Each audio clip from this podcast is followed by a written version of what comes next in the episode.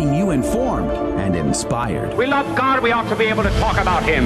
Getting you started on your day. With the latest in breaking news and information from the Vatican to the White House and everything in between. It's serious, it's fun, it's your Catholic Drive Time. Now, here's your host, Joe McClain. Welcome to the uh, Christmas Share-a-thon audio thank you giveaway uh, here on the Guadalupe Radio Network. I'm Joe McClain with uh, Rudy Carlos and Adrian Fonseca. We are the team that hosts Catholic Drive Time Monday through Friday all across the, the GRN. And we're just thankful that you have donated to our cause, to our apostolate, helping us to keep the lights on, keep the doors open, and Catholic radio waves flowing wherever you are. And we have a very special conversation for you in this next hour, and we're grateful that you are here. So, uh, joining us in studio is Theoni Bell. She is the author of The Woman in the Trees, a novel about America's first approved Marian apparition, which you can find on atanbooks.com.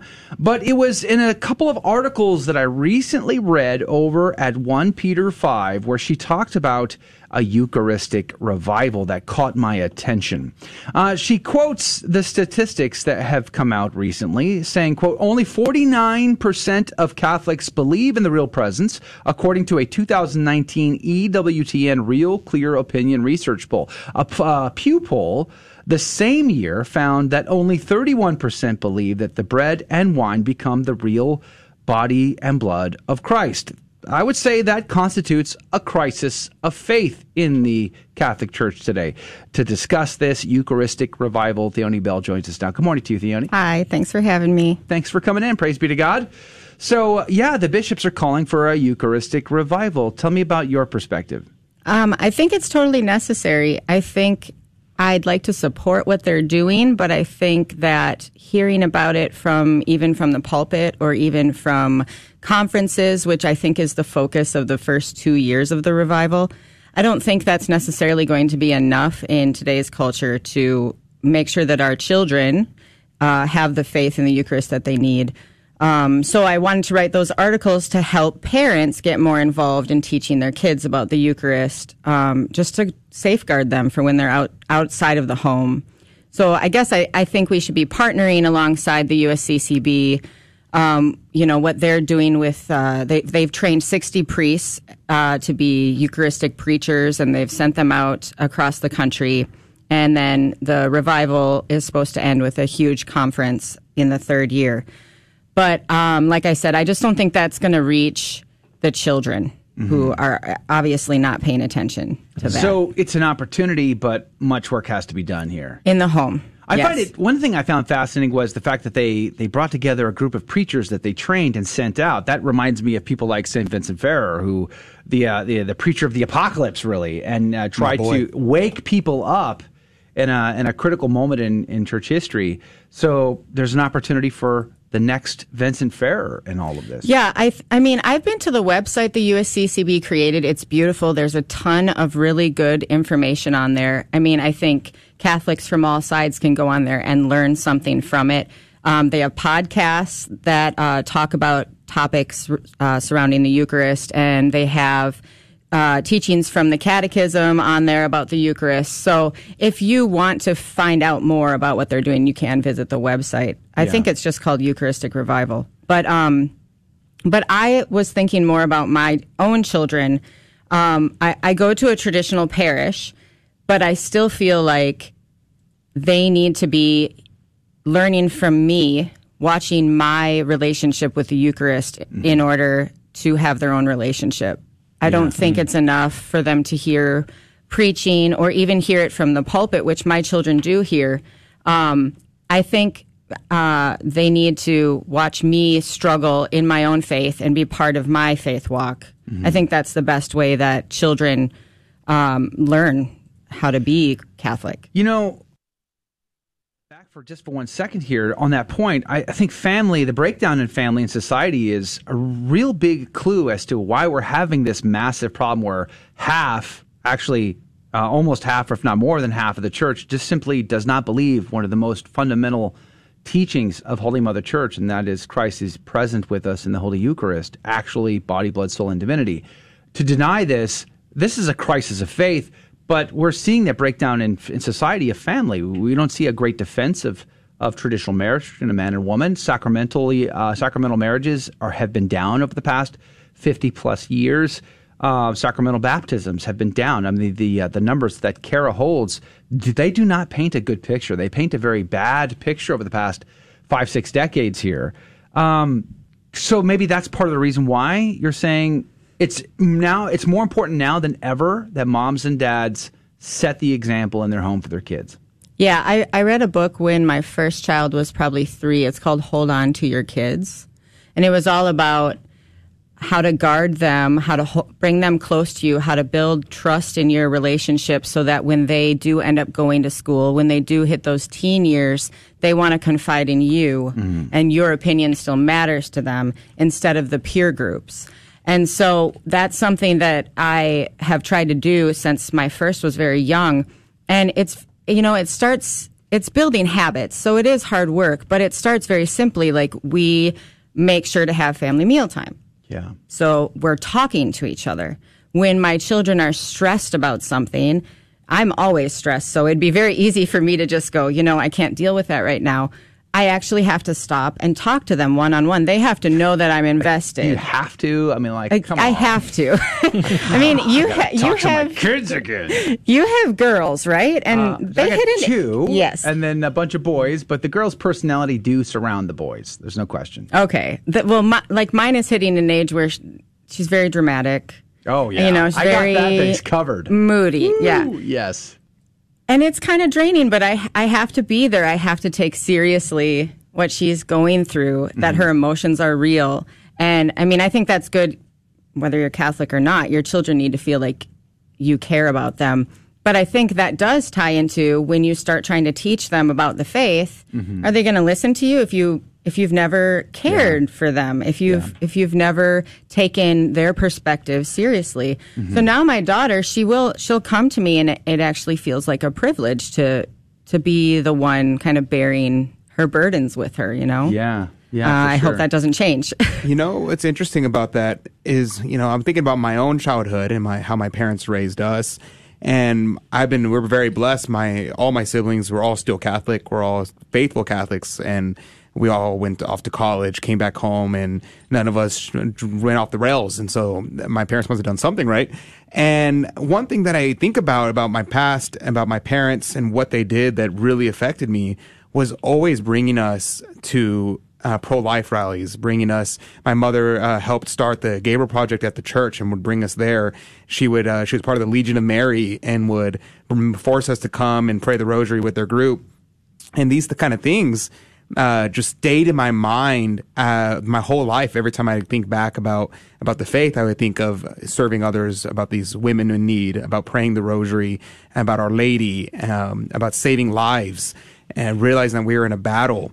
And that was the kind of thing my mom would always tell us. You know, we're in a battle. Like the world, the flesh, and the devil is coming after us, and we have to fight against it. And that really affected me and, and my siblings. And, and, and God bless uh, my parents. We were, we're all, say, faithful Catholics. Uh, what do you think about encouraging families to uh, to instill these kind of like you were saying, that actions, seeing the parents do the things that Catholics do? You know, uh, we just went to the traveling relics that came through Houston. I think uh, I think they're still here, but it was 160 relics. He gave an extremely moving talk at the beginning.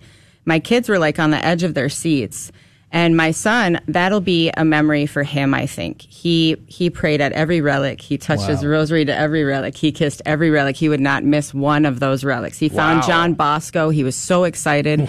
and that took me by surprise because I didn't realize he would react that way. But we had to get up very early in the morning. Mm-hmm. You know, we dad had to rearrange his schedule, and I think that's part of it.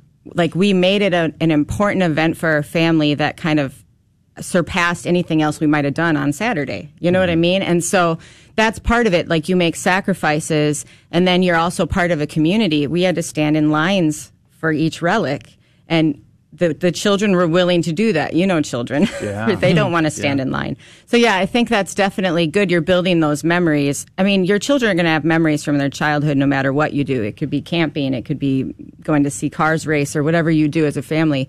Some of those have to be big events like that, you know, going, I, I've taken, I think it's harder now for, uh, for families to feel safe Like I used to take my youngest to the pro life rallies, and we helped close um, a clinic once. And but now, when I ask my husband, I'm like, "Can we go to this thing in Houston?" And he's like, "You know, I'm just." I'm not super comfortable with that yet. 'Cause We just moved here, so he's just not sure how dangerous or who, who's going to come out and be protesting against us. And you know, I have a big mouth, so I might not keep it all together in front of the kids. You know, so it's. I think the climate has changed a bit in the last few years It's gotten rough. for the for kind of the the public bringing the children around. I'm not saying people shouldn't do it, but Yeah, of course. my husband won't let me right now. So. but you know, it, it, uh, so much of what you're saying right now is is being intentional. You know, there's there's this word intentional. You have to be intentional, and you hear the culture talk about this. But in in this context here, you know, when most people they probably have what an hour that they dedicate to God every single week, and it happens to be in the mass. That's not enough for your kids to pick anything up. You know, if if you if you just allow yourself to do that, you're going to be I, I hope not surprised that your kids aren't going to, you know, follow through with the faith or understand what the Eucharist is, that it's our Lord present to them. Um, the the the thing the thing boils down to you have to be intentional at your home, and I, I think that's I think that's such a, a good takeaway that that I've gotten so far in in talking to you is you have to make that sacrifice to to be intentional at the at the home because your kids are always watching. They're always watching you. I I have a a, a one year old daughter, and I'm surprised at some of the things that she's picked up from us. You know, she um, you know Air one of- quotes, surprised. uh, it's i mean it's it's surprising in a very loving way. Like for example when we sit down we pray uh, before our meal she now kind of starts whispering when she gets That's the food. That's very sweet. so it is very it is very sweet. It was surprising. I didn't expect that. But uh, how do you how do you build this at the at the home a little bit? I think it starts with with understanding that you have to die to yourself a little bit and and bring in you know what you really believe into the house right I can tell you, like like I said earlier, we try to have family meals, or even when we try to pray the daily rosary. Everyone's always busy doing something at that time. Mm. I'm usually writing, or I'm getting stuff ready for our lessons the next day, and I have to cut myself off. It's it's kind of a painful thing when you're on a roll working on something. You have to stop. My mm-hmm. husband too. He has to stop, and we have to call everyone in from all the corners of the house and stop them from what they're doing. So you're right. It does take a lot of sacrifice, and it does, it takes foresight. So I, you know, you have to think about everything mm-hmm. that your family has to do. You have to think about how you can fit these things into your life, what you're willing to give up. There's only so mo- many hours in the day, right? And so you do. You have to give up certain things that you want to do, certain hobbies you want to do. If you turn the TV off, you're probably going to have enough time to fit stuff in. That's Yeah. our problem Yeah. get off amen. of social media because we're tired and you Yeah. know and the kids are loud all day and we just put them in front of the tv and then rosary time comes around and it's sometimes it's like oh gotta turn the Yeah. tv off and try to get them to sit still. And but there are rewards God, i think you know um, the bible says that god wants you to be perfect right? That's a hard saying. Sometimes i feel like that means your effort that you always have to be moving toward him and your actions are not always going to be perfect and your rosary is not always going to be super contemplative right Yeah. but your efforts to be better they never stop you know what i mean and you're and you're putting forward uh, y- what you can offer and The you're best sacrificing intention. yes Yeah. um, and that can be a dangerous teaching, I think, when it comes to children, you know, like your effort counts, right? Because your actions count too. And there are some things that you just shouldn't do. But in the end, I think God is constantly working with you in your own, like, very personal way. So. Yeah. We're talking with Theoni Bell, and we're talking about making a Eucharistic revival in your home. She has a couple of articles over at uh, 1 Peter 5, 1peter5.com on this Eucharistic revival request from the USCCB and how we might participate in it. But specifically, you gave 15 ways, Theoni, on how we can make our domestic church make a Eucharistic revival in the domestic church. And I found that very, very fascinating. So uh, I'd like to go through these if that's Absolutely. okay with you. Um, uh, number one, or should we go 15 to 1? What's your, what's your pick your poison? You want to go 1 to 15 or 15 to 1? I think the first one's pretty obvious. We can get through that pretty Okay, quick. okay. Number one, coming in at number one.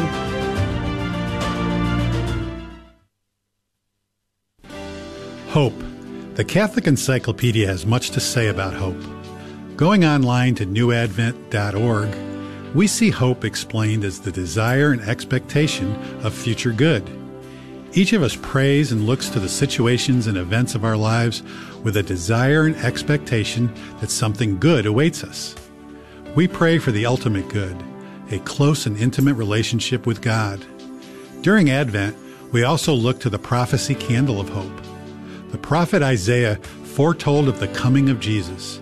As Christians, we must stay firm in our expectation of goodness, for our salvation lies in seeing goodness in people and focusing on our relationship with God. Jesus said that the kingdom of God is now. Like a guiding star in the night, hope is born as we turn our desires and expectations to God. This has been a bit of Catholic encouragement from Michael Gisandi. I turned from a recreational drug user to a drug addict. That took me to my knees.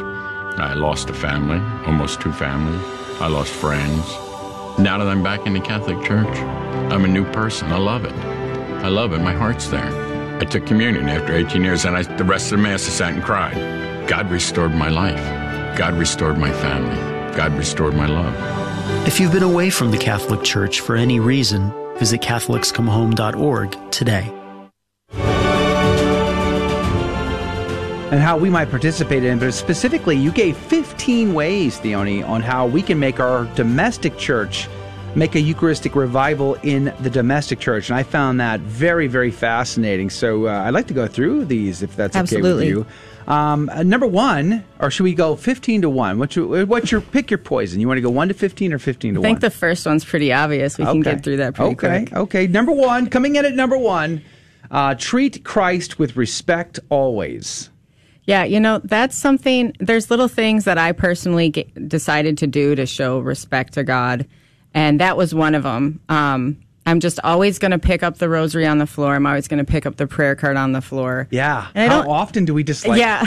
like uh they like cuz we have a ton of rosaries. Yes. Like yeah. we have a we have a, a a hanger in our chapel with a ton of them. We have Yeah. more in the bedroom and you know and just like sometimes you can act very casually about them. and the kids, casual. the kids fall in love with those little things too. They don't always see them as tools of prayer. My daughter wants to play with her rosary or Mm-hmm. bring her prayer cards around with her. But you know, I don't make a big show out of it. It's not a huge deal. I just say, "Hey, Jesus shouldn't be on the floor," or "Hey, Mm. Mar- you know, we pray with that. It shouldn't be on the floor." And and then um, I think just always. I think that's like one of the most basic building blocks to, Mm-hmm. to having respect toward the Eucharist is kind of anything involved in, in our faith becomes sacred on that level. Yeah. or let alone if they're blessed items, Yeah. they're sacramentals, we do have to treat them with some more care and reverence. Yeah, and you can be surprised how how children just have these great imaginations, and I think that's why Jesus just loved them so much. When we had uh, a stuffy blessed, my daughter just ended up putting it on the table when the priest came to bless our new house. So now we have this stuffy that I can absolutely never get rid of. Or you have to bury it or burn it or yes, something. but yeah. she is very, very sweet with that stuffy, and Mm-hmm. she always makes sure it's like propped up on a shelf, you know. And Oh. so they can they can surprise you sometimes. But in the same vein, Mm-hmm. um, we also have to work to not uh, allow them to hear the Lord's name used Oh yeah. uh, irreverently, and we don't do that. Uh, we try not to, at Yeah. least. Um, but you know, in the TV shows, in the music, Yeah. uh, my kids are at the point where they're schooling us. They're like, "Mom, yeah, this is funny, but did you hear that?" You know, yeah, and I'm like, we, "Oh." kicked the television out of the house well more than a decade ago now. Yeah. Uh, best decision we made as a couple was to cut the cable off. Uh, we moved the TV out of the living room. It's in our bedroom. We still have a TV because we will watch uh, content as a family, but it's it's only when we decide and we have total control over what that is. There's no turning things on and flipping channels, and uh, and our kids don't have access to to that stuff and it's changed my life. Like I used to watch all kinds of movies, and now I'm like, oh no, they're going to take the Lord's name in vain. I can't. Yeah. I just can't do it. Let alone the violence or the dress code or, or the uh, fornication, Scandalous like, stuff, Yeah. yeah. I find myself, let alone my children, uh, you know, filtering my own my own dis, you know disproportionate desires. You know. I think another problem that I've come up with with this one is when kids in the neighborhood will say the Lord's name in vain because it is just it's just so common now. I mean, even Yeah. I mentioned to you guys before we were on air that uh, we went to the mall. And it's like now it's like the cool thing to name books with swear words just on the front cover. It's just like they're just normal parts of Yeah. everyday You know, speech now. Speaking of which, you know, your your second point was read books.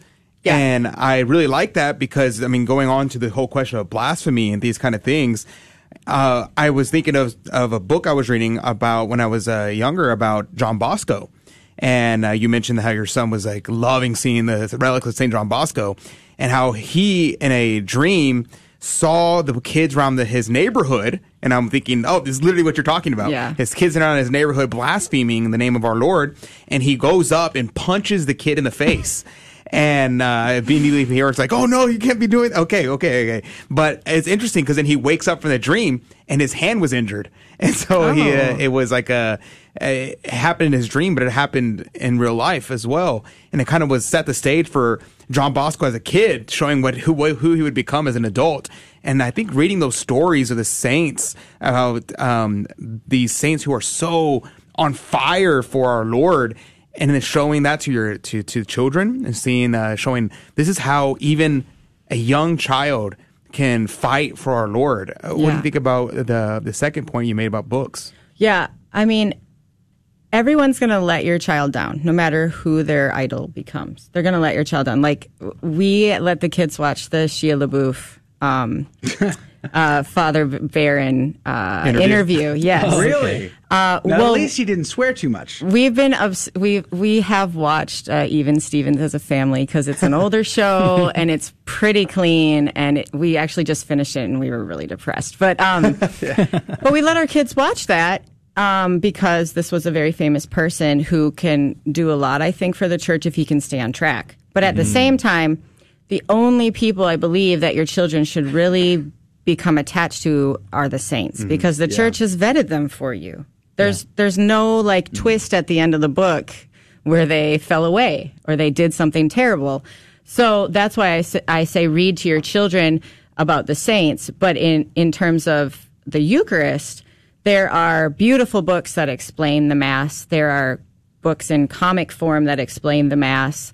Um, and there, there's a book my son really likes called uh, Heavenly Hosts: Eucharistic Miracles for Kids. And so, um, this is one way that your kids can get to know the Eucharist and see like it's not just something that we do as a family or my parish, Yeah. but you know, two thousand years ago or fifteen hundred years ago, this was something the church taught. This is what the saints believed. Um, when we when we kicked the TV out, uh, one of the things we also did was we went and bought rain gutters at Home Depot, and we mounted them to the wall underneath our bar counter, so that way we can put the books that are cover face out. So our kids, which were smaller at the time, would always be able to see and read the covers of the books, and then that way they'd be more attracted to engaging with the book, picking it up and looking through it. So we we uh, we set up these bookshelves, and we to this day we keep books on them all the time, and uh, and we made books a big part of their life. In fact, we have to like beat them at night. Like, Stop reading your book. Turn the TV on for crying out loud. Like they, they're voracious readers. Like they just like I can't even put a book down because they'll probably read it. You know, and I'm like, oh, stop it. I, I haven't even read that yet. my daughter has a pin her friend gave her. It says, "I sleep past be- or I read past bedtime." Yeah. And she That loves me. that, and you can't be so mad at him about it, right? Yeah, it's a slippery. I don't know. My parents were double-edged pretty upset. They come in and take my books from me in my I room. guess I guess it's for the bar. I guess it's wherever your bar is. But um, yeah, we did the same thing. Before I was even really involved in our faith as a young mom, I started to read about the best way to educate children, and it, it, it always starts with reading. It, Mhm. it always starts, you know, with as a toddler picking up those books, letting them touch the books, letting them uh, look at the pictures, letting them tell you the story, even if it's totally wrong, be- so that they can get used to it. Kids these days don't think. And to read, you have to think. Yeah. Your mm. brain is used in a different way than it's used in any other thing you do. Mm-hmm. So I think in order to have a deeper faith, you your kids have to be experiencing the faith in text. Yeah. They have to be reading. They have to be thinking about it. Mm-hmm. Speaking of books, you know, great place to read a book is in the Adoration Chapel, which is your third point. Yeah. And uh, I, I know some people have different opinions on that. Uh, some people say you shouldn't be reading in a book uh, at the Adoration Chapel, but especially if it's something, I mean, if it's something that's uh, a good spiritual work, I, I, don't see a problem with that at all. Aside from, uh, you know, actually acknowledging that you're in the presence of our, our blessed Lord. One of the things that uh, we do as a family is every time we pass a church, uh, we acknowledge that our Lord is present there in that tabernacle. But uh, another amazing thing that you can do is you can take your entire family there and, and spend some time with our Lord, who is waiting patiently for us and mm. who's there for us always. Uh, how do you fit that into your schedule? I try to go on Fridays. Uh, we all have special diets in our house. We eat a ton of meat. So I follow the, the newer, more relaxed uh, Friday abstinence. Um, mm. And so I decided on Fridays, for me personally, I'm going to clean both bathrooms and I'm going to take the kids to adoration. So wow. that, that's kind of what we do. And sometimes we're sick and we don't make it. But um, so we go every Friday, and the kids, well, my oldest will read in there. I think it was St. Therese. She used to fall asleep when she tried mm to pray. She was very that's mad right. at herself about it. Mm, yeah. Um, and then I think she talked about how she would, she had to read in, when she was in adoration because oh, it, it helped keep her mind active. Um, to contemplate. Yeah, so mm. I, I, don't have a problem with reading in adoration as long as it's a spiritual reading. Um, you know, we last five, ten minutes, but it's a very special time for us because the kids, we go to a really beautiful adoration chapel. It's quiet. It's it's definitely a break with normal life, and even if you if you leave the adoration chapel to walk to the bathroom, you actually pass right behind the altar. Mm-hmm. So sometimes the kids will stop and genuflect right there, like oh, at the wall, because they know the altar's on the other side. Um, Beautiful. So, so I do think it has been a big part of their faith, and I think that'll be one of the memories yeah. that they go back to. Recently, my wife and I were on vacation in New Hampshire. We went to the cathedral where we were married, and we went to the Adoration Chapel, and uh, we were there with all the kids. And my six-year-old was like being very loud. I'm like, shh, gotta be quiet because there's other people adoring the Lord. He's like, I want to go over there. I'm like, and then uh, Joe's like. Shh yeah, exactly. Like, oh, Joe, you're louder than the kids. So finally, we're leaving. I'm like, oh, this is so embarrassing. I've just, you know, and this lady called me over. I'm like, oh, here it comes. Mm. And she's like, I just want to thank you for bringing your your kids and uh, to adoration. That was so beautiful. And then she slipped me a twenty. Whoa. And she's like, You got to do something nice for these kids. I said, Lady, this is 20 bucks. This is 2020. I'm going to need more than this for all these kids. I'm going to get them a sucker. Just 20 bucks. What am I going to do with $20? I'm teasing. I didn't say that, but I wanted to. But uh, yeah, I just think it's it, it plants a seed, right? Going to adoration with the family. It doesn't have to be perfect, it could be clunky, but nonetheless, powerful things happen. Yeah, my kids, they walk around. My youngest wants to find the best seat or she wants to sit next to an, another lady and and try to get her attention. I mean, th- they do that kind of stuff. But but I think the fact that again, I've said this is what we do on Friday. We need to spend time with Jesus. Mm-hmm. We're not going to skip it because we're crabby or we have homework to do or right, whatever. Yeah, this yeah. this is our Friday thing, and I think that again has an impact we make sacrifices for this. It's important enough for my mom, who's super stressed out all the time, to do this. Mm-hmm. It must really be important. Speaking of important things, how about feast days, which is your point number four? And you specifically talk about the feast day of Corpus Christi, and you're like, this is an opportunity, a teachable moment. But it made me think about Eucharistic processions, which also happen during a feast days like Corpus Christi. Tell us about it. Um, yeah, so I actually learned about it last summer because we had a camp at our church, and they the theme of the camp was the Eucharist. Um, and they they did a skit each morning, and it was telling the story of this uh, how the feast of Corpus Christi came about. Um, I, I'm a convert, so I'm still learning and super fascinated by the history of these kind of things. But um, in this story, uh, there's a German priest and he is uh, he stops in Bolsena, Italy, to say mass on a pilgrimage, and he is struggling with uh, belief in the Eucharist. This story is also in Holy uh, Heavenly Hosts, the book I mentioned mm-hmm. earlier. Anyway, the Eucharist begins to bleed profusely, all down his arms, mm. all over the. I yeah. think it's called the corporal, the linens, and. Um, And so he stops the mass and he goes and he tells Pope Urban, who uh, Pope Urban, Urban the Fourth, who's in a town nearby. Well, that same pope had been getting nudges from this uh, this nun for like 20 years because she's been having visions. This is Dale Ahlquist with a Chesterton Christmas Minute. Since we are all children, we all associate Christmas with Christmas presents. G.K. Chesterton says that everything looks better when it's a gift. A gift is something we don't deserve. If we deserved it, it would not be a gift. And that's why the only possible response to a gift is gratitude. And that is why we hear in the Mass, as we will hear at Christ's Mass, we do well always and everywhere to give you thanks. Everything we have is a gift. And that is why Chesterton says, thanks is the highest form of thought. That's why the word Eucharist means thanksgiving. The best kind of giving, says Chesterton, is thanksgiving. Want more than a minute? Visit us at chesterton.org. Hi, I'm Debbie Georgianni. And I'm Adam Blai. We're the hosts of The Spirit World every Saturday morning on the Guadalupe Radio Network. Join us as we help answer your questions on angels, demons, and how the physical and spiritual worlds interact. That's The Spirit World from the Station of the Cross studios every Saturday at 11 a.m. Eastern, 10 a.m. Central, right here on the Guadalupe Radio Network.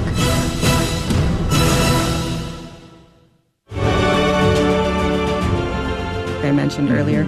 Anyway, the Eucharist begins to bleed profusely, all down his arms, all over the. I think it's called the corporal, the linens, and um, and so he stops the mass and he goes and he tells Pope Urban, who uh, Pope Urban Urban the Fourth, who's in a town nearby. Well, that same pope had been getting nudges from this uh, this nun for like twenty years because she's been having visions uh, of Jesus saying, "I want to feast just for my precious body and blood."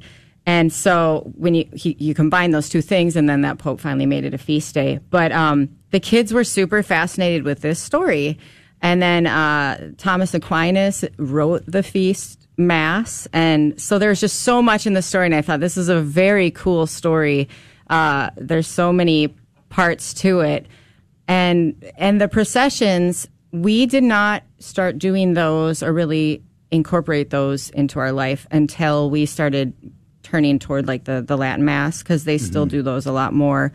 But um, I, I'm really um, a fan of Our Lady of Good Help, and they did a lot of prof- pr- they do a lot of processions Yeah. um, at that shrine. It was a big part of the visionary's life. What I realized is it's a it's a European custom that was brought to America with Europeans, and that's kind of why it died off because public uh, showing your faith in public is a different thing in America than I think it was Mm. in like the 1800s. And they were very anti-Catholic anyway. Yes. so so it's actually not only a um, a show of love for say the the body of Christ or whatever feast day it is, but it's also kind of a penance and has throughout history been seen as a penance because you're you're going out in public in front of people who don't agree with you, sometimes authorities who want to arrest you for it, and you're doing this public display of faith. Um, so I do think, especially in our culture now, that those processions are very important. Yeah, absolutely. And you know, I I love Saint Thomas Aquinas, and I love the story of Saint Thomas writing the the music for Mm. the Corpus Christi Mass and the prayers there, and it really makes me think of the prayers of Saint Thomas that I I have uh, the prayers before uh, communion, the prayers after communion that he has written that are absolutely stunning, and Yeah. I I think anybody should like get those and and give them to your kids to start learning to to pray in that way in the way that the saints prayed. And it goes to your point number five where you talk about pointing out the moment of consecration. And i'm gonna kind of sneak in five and seven together Mhm. kind of um, kind of blend there. At the moment of consecration uh, saying "My Lord and my God," echoing the words of of Saint Thomas the Apostle, and, uh, rather than Aquinas. Saint Thomas the Apostle, "My Lord and my God," and I and I really got in that habit of saying that, and it really helps me because you know to our eyes, our eyes see uh, bread and wine, but the the eyes of the soul see our Lord and Savior Jesus Christ, and teaching our, our young ones to say, "My Lord and my God," whenever they see the sacred host. And I also started uh, having a habit of saying the prayer from Fatima. Uh, Lord, I believe, I adore, I hope, and I love you. I beg pardon for those who do not believe, do not adore, and do not hope, and do not love you. And it really goes into the idea of a crusade for Eucharistic reparation in our homes. Uh, could you talk a little bit about the moment of consecration and, and, and that kind of idea of with your children? Um, I think I think it's hard for the kids to always know what's going on at mass, and I don't think that their their prayer life. I mean, though though you can meet a very exceptional child in the spiritual life, but I don't think their prayer life is is as uh, in depth as ours yet. I don't think they they know really what to do with themselves sometimes at mass. So finding those moments where it's very easy to point out what's happening. Um, and the the the easiest moment is the consecration. The church has designed it that way. You've got the bells ringing, and you have the priest holding the host up. Then he he holds the chalice up as well. And so uh, my oldest knows what's going on. She's reading along in the missal, but my youngest too. I always just lean in and I whisper, "Look," and they always know what I'm telling them to look at, right? And then um, I tell them to say, "My Lord and my God," and uh, um, so the the story of Saint Thomas, my son really liked that one too. When Jesus appeared in the upper room and Saint Thomas wasn't there, and he didn't believe that Jesus had risen. And he says, I, I need to touch his wounds to believe. And then Saint Tom, uh, then Saint Thomas is there the next time um, our Lord appears to the apostles, and uh, those are the words of Saint Thomas, "My Lord and my God." In his in this moment of just being overwhelmed with love and um, in awe of Christ, he says, "My Lord and my God," and and so that's kind of the the emotions that I go into the consecration with is this this miracle is really taking place in front of me. And so that's kind of what I'm what I'm trying to teach the children when I point it out to them when I when I tell them to say my lord and my god. Uh, also my oldest she's 11 but she is already struggling. She said to me mom what if I don't believe that it's Jesus Mhm. you know it's not something where she's like I don't believe and I'm done you know Yeah, you know, but the, the words of the centurion is something I also started praying too. It's like, Lord, I believe, help my unbelief. Yeah. Yeah. Yes, so exactly like that. She is is a very good girl, and she uh, is very concerned with doing what she needs to do in the faith, and and So it's a teachable moment for mom and dad. doing her prayers. Yes, it definitely is a teachable moment. So she will say that as well, and for her, she's not feeling it. She's saying it to basically ask, "Please help me believe." Mhm. To say, "I want to believe." And I don't know. I haven't talked to her about it a lot. I don't want to make a big deal about it. She's a little scrupulous. So, but Mm. um, I, I know that that prayer helps her. Yeah. Yeah. Wow. How, wow. So uh, just to follow up here, you know, as a, a, a relatively new father, um, I've I've kind of started thinking she's my my daughter's one year old, and we're at a point where we're sitting in the mass and she's squirming around, and it's it's distracting, or we think that it's it might be more distracting than it actually is to the people around us. It it certainly is a little distracting to us because it's it's our state in life right now. We're just we have a, a one year old daughter. She can't really sit through there. It's not developmentally uh, you know appropriate for her to sit through an hour and just expect it to be like completely fine. But uh, you know, for people who have uh, parents who have uh, you know squirmy squirmy kids, uh, what, what sort of advice would you give to them to kind of focus on the mass a little bit and uh, and be able to uh, get to a point where they can actually start talking about what's going on in the mass with their kids? I think when your child is one, two, three, I think you Hmm. don't have reason yet. Yeah. Yeah. You're the the best thing you can do for yourself and probably for them is to stop worrying about what other people think because Mm. that heightens their stress, probably makes them even more fidgety. They go into the mass remembering last week was so stressful and mom and dad were all mad at me and um, you know, most of the people most people I hear talk about it tell the story just like Joe said he was he was worried the people in adoration might be frustrated with his kids, but they weren't. They were just happy to see them there. Um, so I think it's I think it's rare, and I think it's a personal problem if someone says, "Man, those kids are crazy and they shouldn't be Yeah. You know what I mean? So f- that's what I would say first off. But I think talking about the mass at home helps kids pay attention. Hmm. So I didn't first tell my children about um, my my Lord and my God during the consecration. Mhm. I had to explain what it meant at home. I had to tell them about St. Thomas. I had to tell them about the different sections of the Mass where the most important part is, why we're thanking God at the end, why we kneel at the end, you know, those Mm. kind of things. Yeah, I had to be talking about it at home. I, I came from a Protestant family, but even then, we went to church. We never prayed before meals. Like, I cannot remember one deep spiritual conversation with my parents in my whole life. Wow. So tragic. So that's that's why I'm like I'm going to go the total opposite direction. Um, but I'm going to stop at crazy. Right? Like it- we still have fun, you Welcome know. to the club. So anyway, you you ha- that's why I say you have to read to your kids because that's the easiest way for them at a young age to learn is with the pictures and the explanations for these things. Point number six, you bring up uh, you you have to make sure that you're genuflecting, and it, it sort of reminds me of early on in this conversation with you, uh, Theoni. You were mentioning you have to be the example for your kids, and so if you're coming in, you're waltzing in, I don't know, five minutes before mass, and you're just immediately trying to find a seat, and you're not actually acknowledging that that Christ, our Lord, the King of the universe, is here. Your kids are probably not going to pick that up, right? You don't have enough time to shed the world. Yeah. You, you don't have enough time to collect yourself.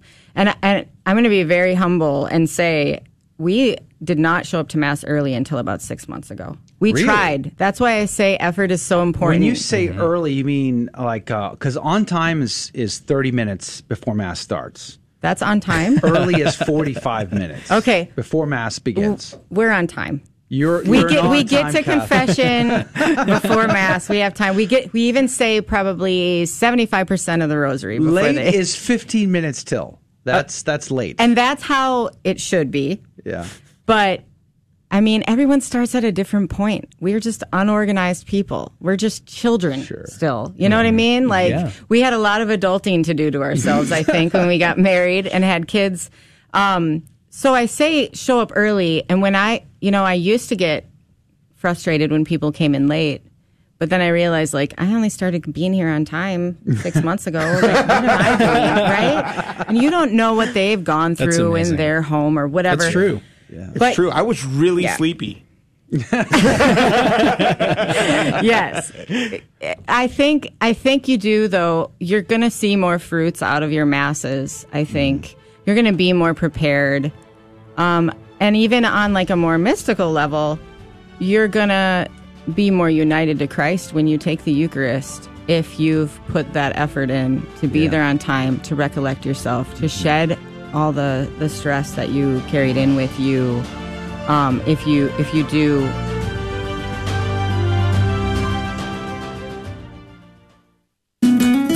Donnie, when we see Christ on the cross, what do we call that? A crucifix.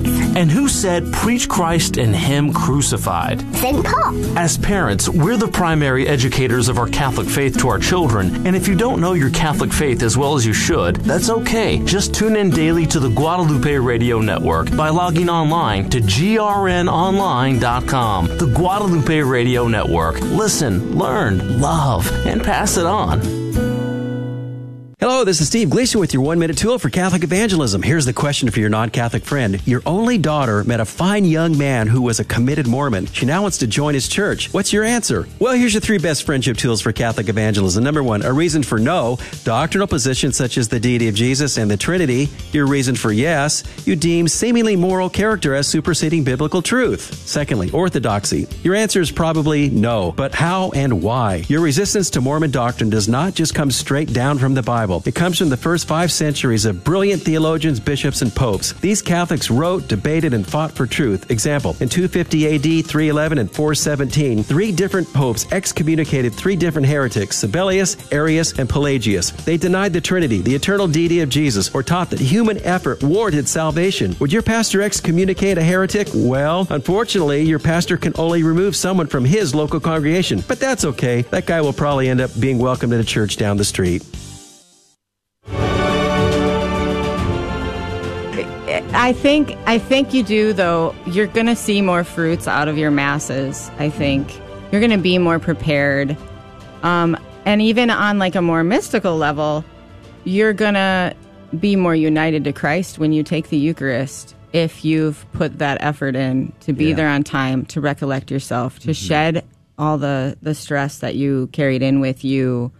Um, if you if you do like you said, be, if you're intentional, if you Mm. like you have to your Sunday has to revolve around mass. Oh, yeah. It, it has to. You have to think about when you're going to cook dinner, when you're going to cook lunch. Do we have time to take a hike before? Do we have time to go swimming after? You know, how, how is everything going to fit in? Mm-hmm. My husband's like a fly by the seat of your pants on Saturday and Sunday because he's just tired of sitting in a chair all week. Mm-hmm. And so he'll be like, we're going to the beach and we're going to go to this store and run all these errands. And I'm the opposite. And so it did take us years for, for me to remember to say on Saturday night, let's outline our Sunday you know because i, I want to choose a mass and go to that mass and see the same people and let the kids hang out afterward Yeah. and not just squeeze it in around whatever else Mm-hmm. we're trying to do I like that you mentioned intentionality, and I, I think that's so on point here. And uh, to that end, your point number eight reminds me of something we have done as a family to be intentional, and that was we did Bible studies around the Holy Eucharist. Uh, so that we could have a conversation with all of our kids. And one of the things we did was we get everybody got a Bible and everybody got a Bible case. So there, all the Bibles and the Bible cases were on the shelf, and it was Bible study time. They go grit, get their Bible uh, case and come to the table. And even my littlest one, Colby Thomas Joseph Pio, uh, barely Catholic, by the way, uh, he, he, he he's probably the most excited. And he's got a picture book Bible. Oh, I mean, he's Protestant. Yes, is that what it is? Uh, you know, and we've gone through some of these verses, and you've listed them here. Why don't you take us through them? okay so my favorite is the story of the road to emmaus and i know that's not, probably not the best starting point but it's when uh, jesus appears to two of the apostles one of them is simon and uh, they're telling him, you know, our we thought he was the Messiah and he's died in Jerusalem and they're they're they're depressed and they're walking and this man who they don't know is Jesus yet takes them through the Old Testament and shows them how all of those scriptures pointed to him. And they still don't know who he is until the breaking of the bread. So they hmm. they say stay with us and eat with us and they sit down and it's when he breaks the bread they they they see who he is and then he disappears and that i'm getting chills because that's how i i've had experiences with the eucharist like that where it's it all of a sudden it's just so real right? Um so that's one of the verses that you can look at.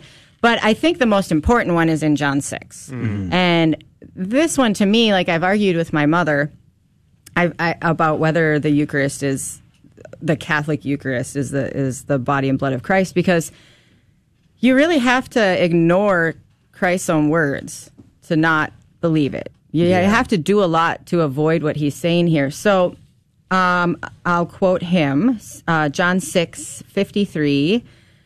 Most assuredly, I say to you, unless you eat the flesh of the Son of Man and drink his blood, you have no life in you. Whoever eats my flesh and drinks my blood has eternal life, and I will raise him up on the last day. For my flesh is food indeed, and my blood is drink indeed. Okay, so he says more than that, but the point to me that stands out is that uh, it says, Many of his disciples, when they heard this, said, This is a hard saying, who can understand it? Yeah. And they left him. Right. And he never. he Wait, didn't- hold on. You got to read the next verse. Wait, come back. Yes. I'm just joking. It's all symbolic. Hyperbole, guys. Hyperbole. Hello. You know what I meant. He doesn't do any of that. He's it's like he he solemnly turns to his closest disciples, the 12 and says, "Are you going to leave me too? Hmm. Like are you like Yeah. them?" And they say, "Where are we going to go?" Right. Like you hmm. have the words of eternal life. We're Like, not going anywhere. I would go, but like there's nowhere else. I Yeah. mean, that was kind of weird that you just said there. but, uh, you were my ride, man. um, but that's how I feel about the church. Yeah. Where else am I going to go? Like, Mm. I can struggle with all sorts of things, but in the end, it's the only one. Yeah. I mean, and there are some rites. I'm not very good about that, but there's other rites that are that are included in the Catholic Church and other parts of the world who who still have the Eucharist as well. But they all fall, fall under Catholic, right? Right. And uh, there's nowhere else to go. There's no other church that even says this is the real body and blood, to my knowledge. Mm-hmm. And if they do, they don't have the apostolic succession. Mm-hmm. I, I don't know. I don't know how to square this verse. It's almost like the Protestants I talk to just don't read it. it. yeah. You know, I don't understand it. So that one is really important. I yeah, think. it's really funny. I always uh, I have a I know this Anglican fellow who talks to me. He's like, "Oh no, we believe in the real presence too. It's just you know, symbolic is the same thing. It's literal." It's like, uh, oh, um, okay. I don't. I don't think you know what the. I don't think you, you use that word a lot. I don't think it means what you think it means. I don't think it means what you think it means. no, but one thing that I, I find really interesting is the fact that you know our our confession lines are way shorter than our communion lines. And so yeah, everybody lines up for communion, and then we got 30 minutes of confession once a week on a uh, Thursday afternoon. Um, so it's, it's kind of surprising to me. So I found what your your point on number nine, saw, saying how making an act of contrition as a family each night to be really profound, especially since this is the practice of the monks. This is the practice of the of the brothers of the religious. Uh, when I was uh, in the novitiate for the Dominicans, uh, bet- before Compline every day, you would have a, a brief period to do an examination of conscience, and then you'd everyone would make an act of contrition together, and then we'd pray Compline. And I and that was really profound. I, I love that practice, and the idea of bringing that into the home is, I think, a great idea. How does that work exactly? Um, my favorite part of doing the act of contrition with my kids is when they're like three or four. So I don't make them do the act of contrition at that age, but I start them by going by saying, "Is there anything you did today that you probably shouldn't have done?" You know, and usually it's I screamed or I hit my brother, or, you know, stuff like that. And then I say, "Well, say sorry to Jesus." And so then they say sorry, and then I respond as Jesus, and I say, um, I forgive you, my child, and I love you very much. And at some point, they're so excited to hear that that they will go, I forgive you, my child, and I love you very much. You know, they're, they're just, they love doing that. So from there, we progress. Um, you know, maybe when they're four or five, I will start saying the act of contrition and let them fill in the last words that of each line. That's how we do the the Lord's prayer. Any prayer I have to teach them, I start by just I say it and they'll jump in with the last word of each line. But um, again, only in the last year did we start doing the act of contrition as part of our rosary. So we do that before we start the rosary. Um, and we also had to discuss with them, you know, venial sin and mortal sin. And, and they're, they're mm. getting that in their catechism class. But my daughter, for, for as intelligent as she is, one day said to me, Well, why do I have to apologize to God on my own here? And I was like, Wait a minute. How did we miss this? Are you Catholic? Can I check your card, please? I was, I was, Cross you know, so, the, Yeah. some of the things that they miss, I, I'm like, how, how did we skim, possible, yeah. skim past that? And so we've had to have the discussion, like, no, you have to turn your heart right away because all of this sin will com- Yeah. compound on itself, you know, and the further you get away from God, the further away you get from God. Like, it's and a- it makes it easier when you go into confession uh, to recall everything. yeah, she's. Mm. I told you she's a little scrupulous. She started to write write her sins down every week, and then before confession, she has to read them to me. Mom, do I really need to confess this? Or My little sister does the same thing. oh, it's a heavy weight. That is a really heavy burden for, me. But again, a teachable moment that you can mentor your daughter and how to discern more properly, and then uh, think about the conversation she's probably having with the priest in the confessional to to this end as well. Yeah. It, it reminds me, like I said, I like Our Lady of Good Help. Uh, the visionary said, Who am I to teach them who knows so little? So she's Mm. coming to me with all of her sins, and I'm like, Do you know my sins? Like, no, go to your dad, you know? Um, but no, I do talk to her about it. Um, but so, yeah, we do the act of contrition. I never make them share what they've done out loud. We usually all know each other's sins anyway. you know, mom lost her temper and family life. Sorry, I said a swear word. You know, oh, I, I'm I not could perfect. confess for my for my parents and my siblings. No problem. Do you? Easy. I Okay. could easily. Anyway, so yeah, so but that is important because you can't receive the Eucharist if you are not apologetic. Even Yeah. if you went to confession five minutes before Mass, if you're sitting in that pew and you're still attached to your sin and you're Yeah. still, um, you know, some people just have a resistance in them, like, yeah, I'll confess it, but was I really bad? Which you is amazing when you can go to a parish that offers confession before every mass. Yes, it is. Yeah. It, and it's a lifesaver too. Right. Because, to like I said, it, it's hard to cut off what your family's doing to eat meals together, pray the rosary, and you got the two o'clock slot on Saturday, and everyone's always got their Saturday packed full. Yeah. Um, or you've got the you know after work slot at seven thirty on a Thursday, and no one wants to go at that time. So. yeah, yeah, yeah. Coming in at number ten, Rudy. Yeah, that's repeatedly remind your children that the Catholic Church and all of those that have continuity with it is the only church. That is so important. It is. Especially when you, I mean, here in Houston, I mean, uh, your mileage may vary wherever you're listening, dear listener. But here in Houston, there's a lot of Oh, different man. denominations If. I had a dollar for every time I uh, someone asked me, "Hey, where are you from?" I'm from Houston. Like, oh, you've got Joel uh, Joel Osteen. Joel Osteen. If I had a dollar, I am so excited. That's why I came. Some of them are which is not a lot of money, but it is a little weird, isn't it? Some of them are very creatively named, but d- despite that, these churches are splinters and and their their operations. They don't have that apostolic continuity that you mentioned just just a few minutes ago. And the the kids have to understand that there is actually a difference. Where we go is is different than where uh, our Protestant friends go. Yeah, that's something. The splintering off is something we've talked about. Um, you know, we, my my daughter went to a to a history class where the teacher is trying to get the kids to sympathize with uh, Martin Luther, Ooh. and I was like, no. what? Why? Why are we doing this? You got to watch this uh, Luther documentary that they did in Poland. It's good. It Is it blows good? blows him out of the water. Scorched earth. Horrible. Oh, I super want to Yeah. watch it. I do. Um, so you know, we've taught them about that, and we've taught them about uh, Henry VIII.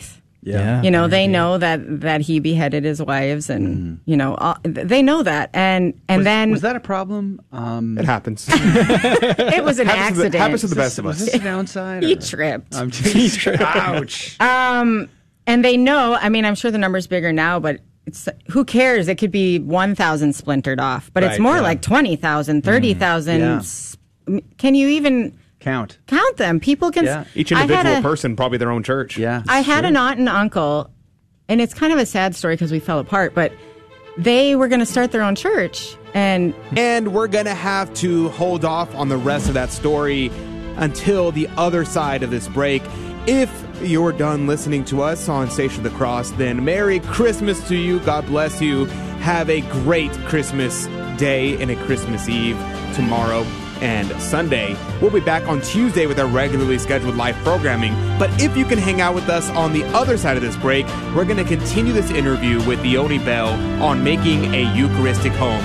God love you, God bless you, and we'll see you Tuesday, if not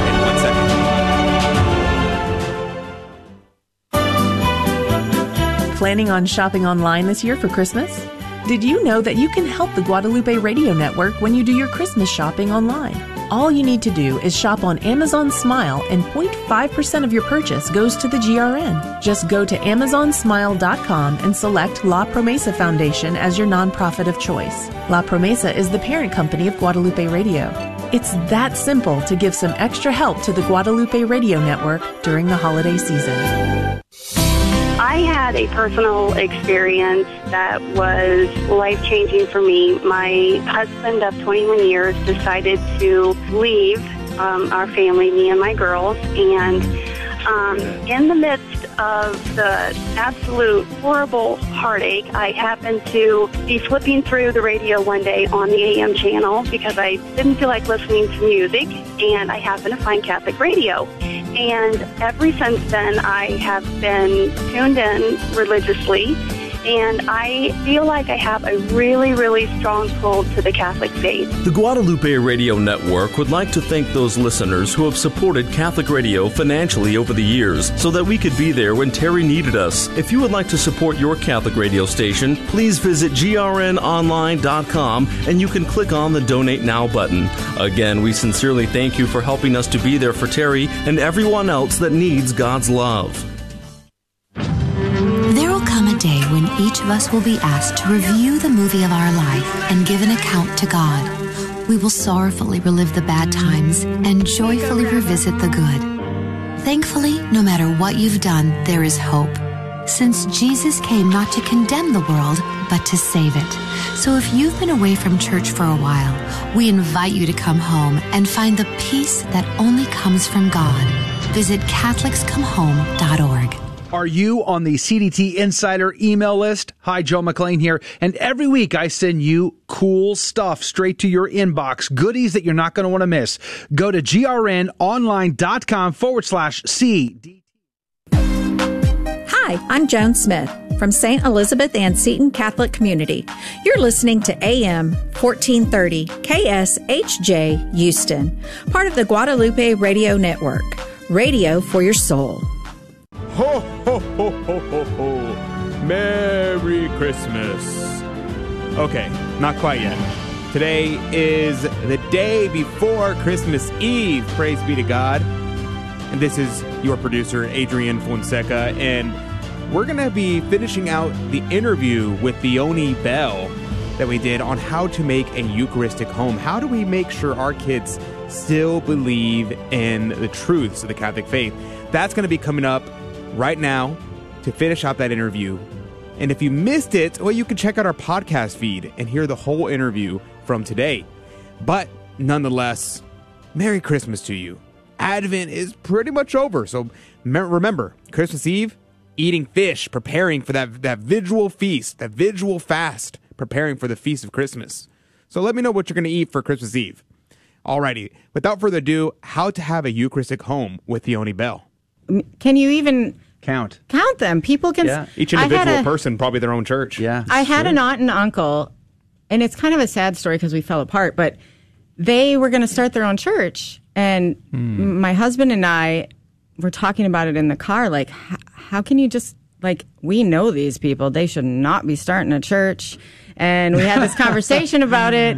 And I had butt dialed them. Oh. And it was on an answering machine. Oh, wow. They never admitted that they heard it, but that, That was the like end Providence. of that. That sounds like Providence. They didn't start a church. Praise They didn't. Wow. Well, but there you go. so the kids, oh man. the kids know this. They know, like I said earlier, there is nowhere else to go Mm-hmm. unless you're going to say, "I don't believe John 6 Mm-hmm. There's nowhere else to go. You know, it's Yeah. interesting. My I had a friend who told me that their their parents would uh, every time they drive by a Freemasonic uh, lodge, they would have the kids in the car. They'd bang on the on the boards of the uh, the side of the car. And they'd say one holy apo- holy Catholic and Apostolic Church. And every time they passed by a Freemasonic uh, lodge, and um, my little sister, we so we had a practice of making the sign of the cross when we pass a Catholic church. Yep. And so we'd be driving, we'd be doing a road trip down Texas, and you have all these little churches everywhere that look uh, very little, little Catholic. And uh, my sister would go, "Is that a Catholic church?" And I'm like, "No, that's a fake church." My And you got "Oh, tired okay." of it, didn't like, you? Is that a Catholic church? I'm like, "No, no, that's a fake church." Is that a Catholic church? I'm like, "No, no, no, that's a fake church." And Well, they do like- have Mary out there. Maybe, maybe it is. I don't know. my So youngest that's kinda does what that we too. do. But let's talk about converts here. Coming in at number 11 on your top 15 list of things that you can do to make your home uh, Eucharistic revival in your home, Theoni, you have pray as a family that friends and relatives would convert. Uh, we talk about uh, conversion. Uh, it's, I argue that there needs to be more in the along the way of converting souls. But as a family, this is something we pray for every single night. We pray our, our rosary, our act of contrition, and we also pray for the conversion of our, our family members. Honestly, I think converting other people has to start with praying for them because the Holy Spirit has to be part of that interaction. I know I am not called to go out and verbally argue with people. Like I, even with the teachings of the church behind me, I'm going to get my butt kicked. You know. So my role, I feel, is to pray for the conversion of sinners. And I'm a big fan of Marian apparitions, and she says that in a lot of them. You have to be praying for the conversion of sinners. Um, but it's also tied in with forgiveness because usually the people we're praying for are people that we're have discord with, you know, family members, neighbors, things like that. And so the praying for people to to join the church or to strengthen their faith in the Eucharist started with me going, how can I help my kids forgive? Because I don't want them stuck in cycles of bitterness. Again, they you can't receive the Eucharist if you're mm-hmm. bitter. Like there's a Bible verse I think that says you need to go make up with your brother and then Yeah, Matthew 18. Okay. so you, you need to leave and go make up and have forgiveness in your heart. You mm-hmm. can't you can't receiving the Eucharist is is about uniting yourself. Like you I read once in a in a Catholic meditational that you are what you eat. I know that sounds stupid, but like you if you eat bread, it breaks down in you and becomes part of you. Mm-hmm. Right? That is what the Eucharist does spiritually mm. and physically and you are basically just putting up roadblocks to any sort of union with God if you're mm. going to come with unforgiveness. So praying for other people to to join the church um, is just part of helping my kids shed some of that bitterness. Mhm. Um, but also, I read a book on Fatima that went into a very deep explanation about how the Eucharist is is the only way f- to bring the world to peace. Amen. I- amen. I, I don't think Catholics. I don't think it's a, a, a belief that we hold that the world will end up at a place of peace. I think it's just going to get worse and worse. Mhm. Um, uh, we're not socialist, I guess you'd say. we're we're all going to have a utopia, but to get anywhere on that road, you got to have the Eucharist. I think. Amen. Amen. The peace And- comes through it. Comes through Christ. You know. I think that's exactly right. Our Lady of Fatima, at the, before her apparitions, the angel of Fatima came to him and gave them communion, and that's uh, that was uh, really profound because it recognizes the idea of Eucharistic reparation. And and why do we need Eucharistic reparation? Your your point number twelve is discuss abuses of the Eucharist with your children. And I know whenever um, whenever my little sister was younger, we shared a story with her about a something that happened in our own diocese where there was a Eucharistic abuse, and, and they found our Lord on the ground, and my sister started weeping, and um, and I'm like, wow, like why don't I cry when I hear about these things? Like It moves like this, you, That's that- that's there's something wrong with like the fact that they're crying is is a good thing because they're recognizing and they're sympathizing with our Lord. They're having a co-passion with our Lord like Our Lady did. And that was really profound to me. How do you share about these things in a delicate manner with your children? I mean, we had a really uh, easy way to do that recently with the the local church where the tabernacle was stolen. Was it in Katy? Yeah, I don't remember, Katy. but Mhm. But you know, the, I immediately heard that, and and I was like, we need to pray. We need to to pray in reparation. Um, to I mean, when you say in reparation, sometimes I think what that actually is gets lost. Not that I'm an expert, but for me, it means pulling closer to Christ and comforting him in his pain. He is in pain because his his people do not love him, do not honor him. And so I will say we need to comfort Christ. We need to tell him we're sorry that that happened to him. Um, but I just told them, I mean, that was a I think there there's nothing that we need to be delicate about. That's the body and blood of Christ. Someone stole him, that's bad. Someone took it, we don't know where it is, we don't know what's happening. Um, there's a very wonky church um, uh, in the Midwest where I'm from, and they would take it, take the Eucharist, and put nails in it, and and Wow. and Yeah. someone had found like a trash can full of uh, hosts that just weird stuff had been done to, and and so I- the kids need to know that that exists, you know, and um, so then when they go to mass, sometimes we attend churches that you don't see a lot of reverence in them, and then we can also talk to them about why we don't receive on the hands. Um, and but I'm I'm realistic with my kids too. Maybe this is off topic, but I've also wondered uh, when the linen cloths at the Latin Mass get rolled over um, the the communion rail Mhm. to catch the crumbs or anything, then they get they kind of just get flopped back over. So I was always like, well, what if crumbs landed on there? Is it a magnet? Like Yeah. I, I don't know Like how it that doesn't works. stay, yeah. So I've we talk about all too. We, we okay we talk about all sorts of things Right. um, related to how it should be handled, and um, and I think that's another way to show them that it's real. Like Mm-hmm. we care about what happens to it. Yeah, definitely. To Um, him, sorry, to him. Yeah, good. Yeah, that's a good uh, distinction there. You know, I think about the the direction of the church right now, and I don't want to sound like a pessimist, but we we really are in, in a crisis. I mean, the the statistics that we we stated at the beginning of this interview are are an indication of this crisis, and um and and why it's so important for us to have this Eucharistic revival. But uh, you know, your point thirteen reminds me of this crisis. I, oftentimes, we're we're taking our kids to the local church. Uh, father is is really really busy. He's got all kinds of other duties going on, and he sometimes leaves the the catechesis classes to lay people who may not be properly formed. Uh, your point 13 is to have an active role in your child's Holy Communion preparation. And I I think a lot of people uh, set up the, the, the kids in these classes, and as Joe mentions, kind of calls it Ronco style. They set it and forget it, and, and they're surprised. Uh, sometimes I don't, I don't know how they could possibly be surprised, but they're surprised that the kids learn in a very distorted way about actually Holy Communion, or maybe they didn't take anything away from it because there was no substance in there.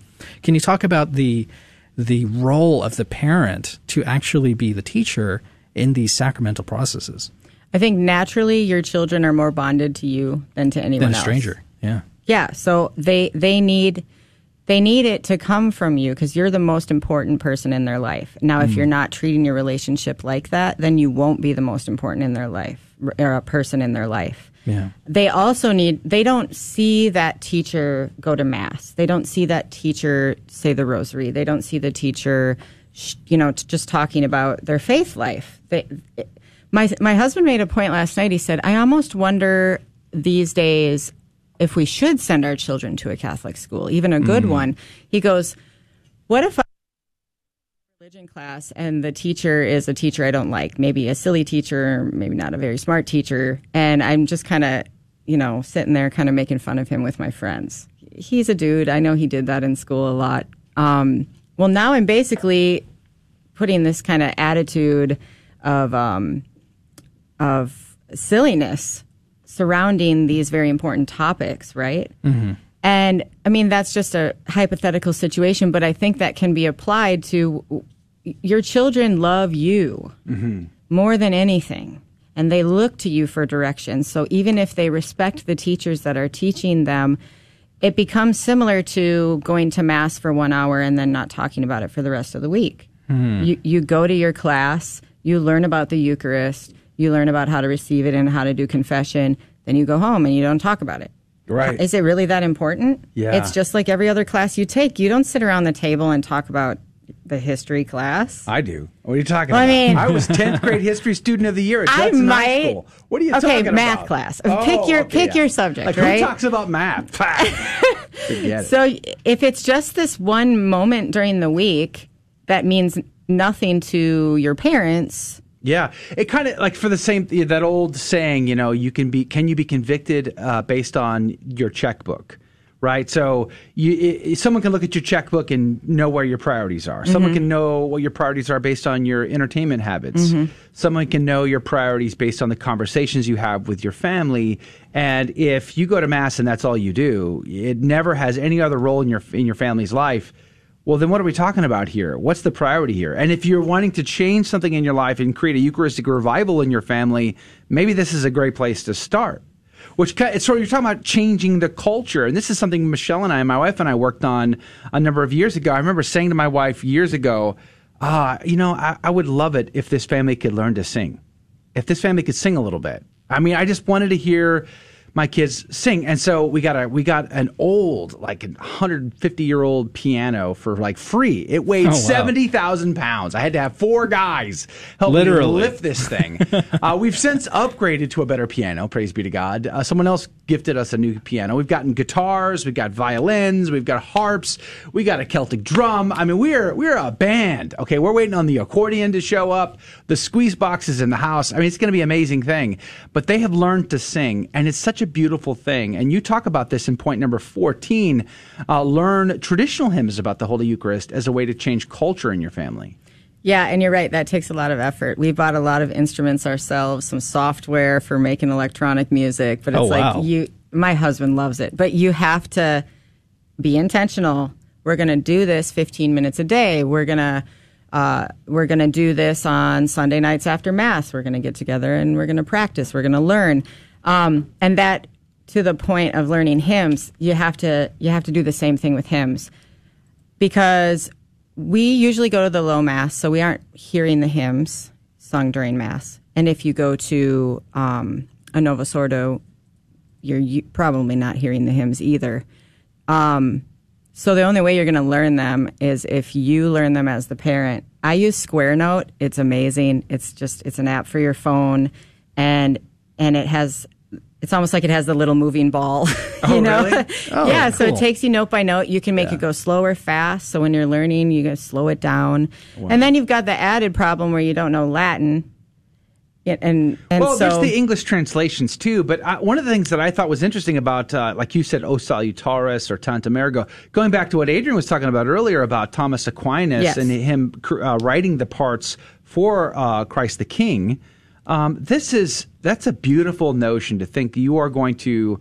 Uh, to take and chew upon, meditate upon, sing, and bring about a new culture, a Eucharistic culture in your home with something that Thomas Aquinas wrote. that Yeah. uh, Teresa of Avila, Catherine of Siena, Max Kolbe, uh, Vincent Ferrer. I mean, you think about the greatest Saint Dominic. You think about uh, Saint Ignatius of Loyola. I mean, you can go on and on and on and on about these incredible saints. You know, this is something they did all the time. Yeah, they and and when you read the English translations, they're all about the things that you would want to teach your children about, what the catechism is teaching them about. Mm-hmm. I can't see you. I'm seeing bread. I'm believing with my heart, right? By faith I receive you. I yearn to see you in glory in heaven. These are what these these poems are about. So This is Dale Ahlquist with a Chesterton Christmas Minute. Have you ever heard people object to gold and gilded ornaments in a Catholic church? Have you ever heard them question the purpose of burning incense? How do we answer them? Simple. We answer them by pointing out the three gifts of the wise men at Christmas. If gold and incense can be brought to a stable, they can certainly be brought to a church. What do these three gifts mean? G.K. Chesterton says they represent three prophecies about the Christ child gold, that he should be crowned like a king, frankincense, that he should be worshipped like a god, and myrrh, that he should be buried like a man. The first two are marvelous and obvious. The third is a wonder. Want more than a minute? Visit our website at chesterton.org. This is Dale Ahlquist with a Chesterton Christmas Minute. Are you worried about the war on Christmas? Don't be. G.K. Chesterton says Christmas is the irresistible festival for those who are afraid to be festive. It is the spectacular festival when almost everyone lives and acts poetry instead of just a few people writing it. It is the ancient festival, a trinity of eating, drinking, praying, that to modern seems irreverent because the holy day really is a holiday. No matter what happens, says Chesterton, the great majority will go on observing Christmas Day with Christmas gifts and Christmas benedictions, and they will continue to do it, and suddenly, someday they'll wake up and discover why. Want more than a minute? Visit us at chesterton.org. On and on about these incredible saints. You know, this is something they did all the time. Yeah, they and and when you read the English translations, they're all about the things that you would want to teach your children about, what the catechism is teaching them about. Mm-hmm. Mhm. I can't see you. I'm seeing bread. I'm believing with my heart, right? By faith I receive you. I yearn to see you in glory in heaven. These are what these these poems are about. So um, when you are teaching them to sing, they are also praying basically. Yeah. Who, who's the saint that said when you sing you pray twice? Augustine. Augustine. Okay, so that's what it's kind of like. But I it's can't a- wait to hear what he sounded like when he sings. Though. in heaven, I'm going to ask him. I'm He like, probably sounded great. right, Uh, sure. He has a, a new heavenly voice. Augustine It's perfected. is often misquoted. He actually said, um, "Those who sing well pray See? twice." This is that's, uh, that's often uh, For taken those out of there. us- Asterisks. Yeah, for those of us that It's- don't sing if you, well. If you check the footnotes there, it says unless your name is Joe McLean. Exactly. Uh, that's often uh, overlooked in the footnotes there. But you know, it's interesting because Holy Writ says, "Out of the abundance of the heart, the mouth speaks." And I think that goes right along with uh, with with singing, with singing songs. And Saint Dominic was known, and when he was traveling, he would just start intoning the Stella, the uh, Ave Maria Stella, and he would just start singing. And that just shows because when you're so happy, when you're so joyful, uh, you just start it comes out of your mouth as as singing. And that goes right into your point number 15 of try to exo- exude joy about being with our lord. And i think some of that is in is in the singing is in smiling is in is in being excited about talking about the the, the topic of our lord about excited about going to mass, not being drudgery and like, oh, I gotta go to mass. Like actually having some some happiness there. Talk about a little bit about trying to exude joy. with in my family, the way that I usually share that is to talk to them about something I'm struggling with and how my time in adoration or my time at mass, you know, lightened that burden. Um, I struggle with anxiety and depression a lot, and it's a cross, but it is also something that continues to draw me back, you know, deeper and deeper into my relationship with Christ because I think when you have a, a constant or like a permanent state of maybe mental health issue or or some other ailment in your body, it's actually a blessing um, because you you are reminded every day that you can't rely on yourself, right? You're reminded every day that you really do need God, and I think everyone gets those reminders. But I feel like if you don't have that constant suffering, uh, it's easier to lie to yourself about it. So the joy that I share with my children is usually like I am going to go get my medicine. like I am going to. I love the verse about the living water where uh, Christ meets the Samaritan woman and tells her, Mm. "I have living water," and she's like, "Give me some of that," you know. Awesome. Um, and I realized one day hearing that at, that verse at mass that like that is exactly what I'm getting when I go to pray, when I go to receive. Like I, I'm getting refreshed and I'm getting renewed. And I, th- they often hear me say, "Mommy's just a much nicer person," you know. Wow. when I get right under the bus. Wait till we get home. yeah, I, I'll just say like, guys, we're going to. Why do we have to go? I'm tired. Well, mommy's a nicer person when when you know I get my dose of mm-hmm. that living water. You know, mm. so that's that's the way that I share the joy about it. But in in all things that I want my children to learn, and in in my relationship with them. How is it going to work if I'm just crabby and stressed all the time?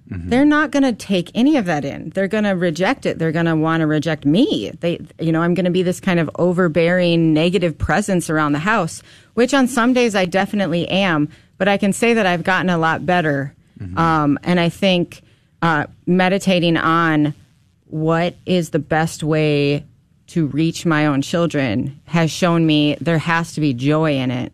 Yeah. And we're called to that in especially in the epistles. Right. We're called to be joyful. We're called to be ready to tell others the reason for the joy in us. Mm-hmm. If I have no joy and I'm telling my kids all the time how great Jesus is and how great mass is, Sorry, it- it's not- living I don't buy it. It's living a lie. Just like Yeah. saying we're going to mass and it's very important and then never talking about the faith all week. It's a lie and Yeah. kids are smart. They Yeah. they know when you're not being honest. Yeah, for sure. Well, we're down to it now. It's been 15 ways to build a Eucharistic home, or as I would say, a Eucharistic revival in your home with Theoni Bell. And she's got a couple of articles over at 1 Peter 5 on this topic. This was a two-parter, right? This two-part Yeah. two-part series here. Uh, you can find them linked up in the description of this talk. But uh, she's also got a book called The Woman in the Trees, published by Tan. And you're working on a, another book, right? Tell us about that. Uh, my second book is tentatively titled Jelly Bean and uh, Holy Heroes. Ha- I just signed the contract with Holy Heroes, and in the spring we're going to get working on the illustrations. But it's the the life story of uh, my daughter, who died uh, when she was 27 weeks in the wo- or yes, 27 weeks in the womb. And then uh, I delivered her still stillbirth, and so I wrote her story of you know what life was like for her, interacting with sounds, interacting with her siblings, um, and just all the love she experienced. And uh, in the book, she's taken she's taken to heaven by Our Lady, and then given a new mission in heaven. So um, to to help all of us get to heaven. So that is going to be out with Holy Heroes. I'm also writing a script for uh, Glory Story on Our Lady of Good Help. That will be with Holy Heroes as well. I see. All right. And how they find more information about all of that? They can go to my website. It's theonibell.com. T H E O N I B E L L. All right, theonibell.com. Theoni, thank you for your time today. Thank you. This That was great. Great chat with you, and uh, making a Eucharistic revival in our home is so needed now more than ever. Uh, and dear listener, thank you for being such a generous giver and supporter of the Guadalupe Radio Network. Without you, it would not be possible for me to get up at 3 a.m. So thank you for that, I guess. Tune in to Catholic Drive Time Monday through Friday all across the GRN. You can find more information about our show on our website as well. Guadalupe Radio Network's website is grnonline.com. God bless you. God love you. And again, thank you for your generous gift. Bless you. God love you. And Merry Christmas. Okay, before we conclude, I have to talk just a little bit about Christmas.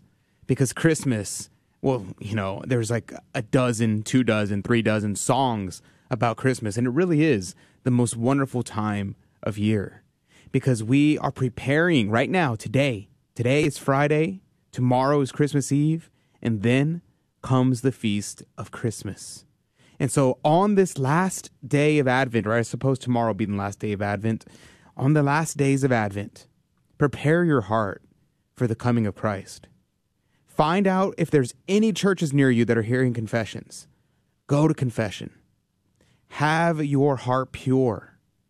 Cleanse it so that way you may be, as our Lord said in the Beatitudes, blessed are the pure of heart, for they shall see God. And on Christmas Day, we celebrate the coming of Christ, not only the coming of Christ and his incarnation in the Nativity, but also, and almost more importantly, and I suppose more importantly for us standing here today, the coming of Christ at the second judgment. And let us not be unprepared. Let us prepare our hearts. Let us make ourselves pure for the coming of Christ our Savior. Let's go to confession. Let's go to mass. Let's remember the reason for the season. You see that that kind of slogan thrown around, the reason for the season.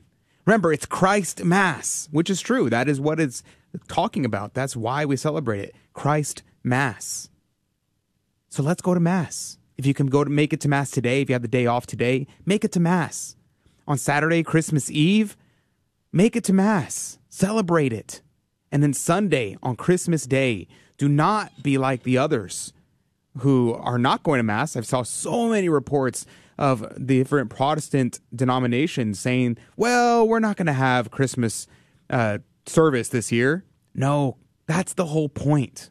The whole point is for Mass. So if you make it to midnight Mass, there should be three Masses for Christmas. Make it to one of those. Celebrate the coming of Christ in his incarnation and his second coming and in the glorious coming of our Lord in the Holy Eucharist. Let's receive him worthily so we can make sure that we are closest to God. And when you receive Holy Communion, meditate upon this thought Our Lady, what would it have been like for Our Lady to receive our Lord in her womb at the Annunciation? What would it have been like for Our Lady to first hold him in her arms at the Nativity? And then what would it have been like for Our Lady to receive him in the Holy Eucharist at the hands of St. John for the first time? Let's meditate upon that and let's imagine the priest as Our Lady having the infant child Jesus in her arms and placing placing our Lord into our hearts So when you kneel down and you receive him, make your tongue as if it was a pillow, as a as if it was a cradle, as if it was a trough to receive the infant Lord. And receive our Lord most worthily and meditate upon that on this Christmas Eve, on this Christmas day, and throughout the Christmas season. God bless you. God love you. Monday, we'll have another pre recorded show, but Tuesday, we'll be back live in studio. So God bless you. God love you. And we'll see you really soon.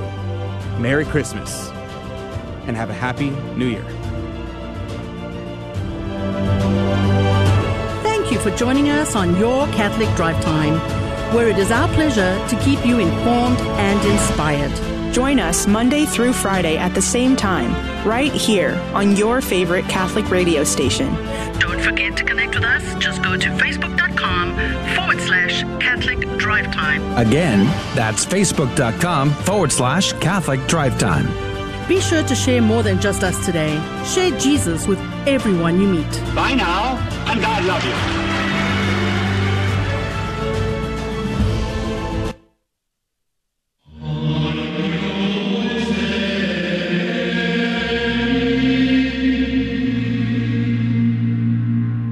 Guadalupe Radio Network now brings you the Holy Sacrifice of the Mass from the chapel at Our Lady of Corpus Christi in Corpus Christi, Texas.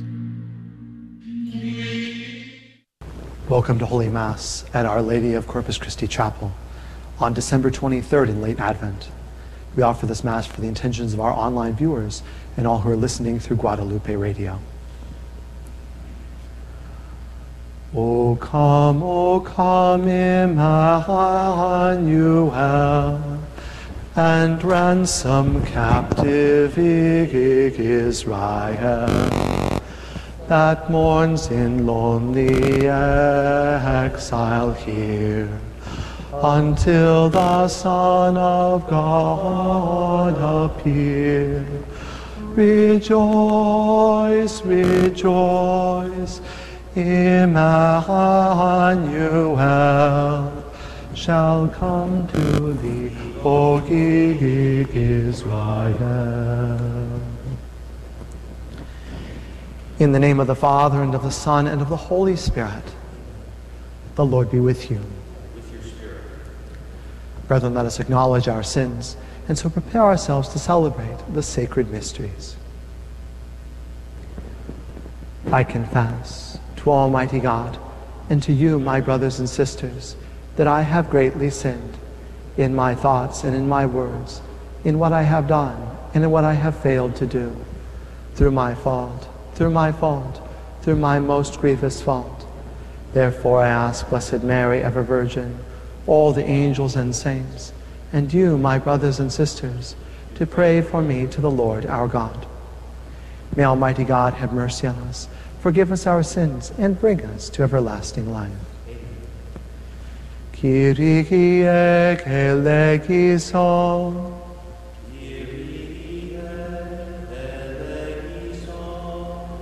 Christe eleison.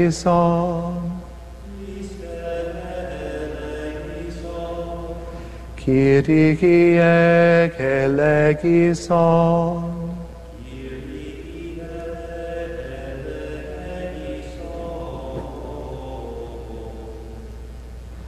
Let us pray.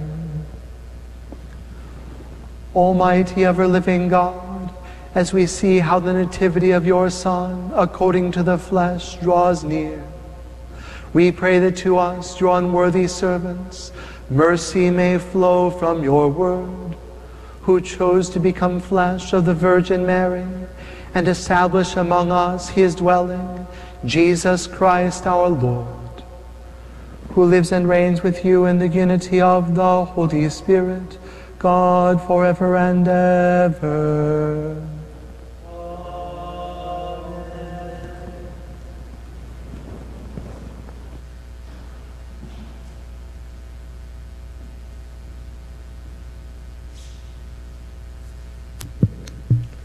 Reading from the book of the prophet Malachi. Thus says the Lord God Lo, I am sending my messenger to prepare the way before me. And suddenly there will come to the temple the Lord whom you seek, and the messenger of the covenant whom you desire. Yes, he is coming, says the Lord of hosts. But who will endure the day of his coming? And who can stand when he appears? For he is like the refiner's fire, or like the fuller's lye. He will sit refining and purifying silver, and he will purify the sons of Levi, refining them like gold or like silver, that they may offer due sacrifice to the Lord. Then the sacrifice of Judah and Jerusalem, as in the days of old, as in years gone by. Lo, I will send you Elijah the prophet before the day of the Lord comes, the great and terrible day, to turn the hearts of the fathers to their children, and the hearts of the children to their fathers, lest I come and strike the land with doom. The word of the Lord.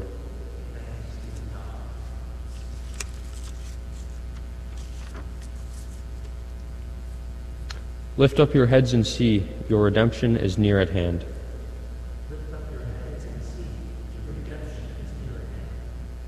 Your ways, O Lord, make known to me. Teach me your paths. Guide me in your truth and teach me, for you are God, my Savior. Lift up your heads and see, your redemption is near at hand. Good and upright is the Lord. Thus he shows sinners the way. He guides the humble to justice. He teaches the humble his way.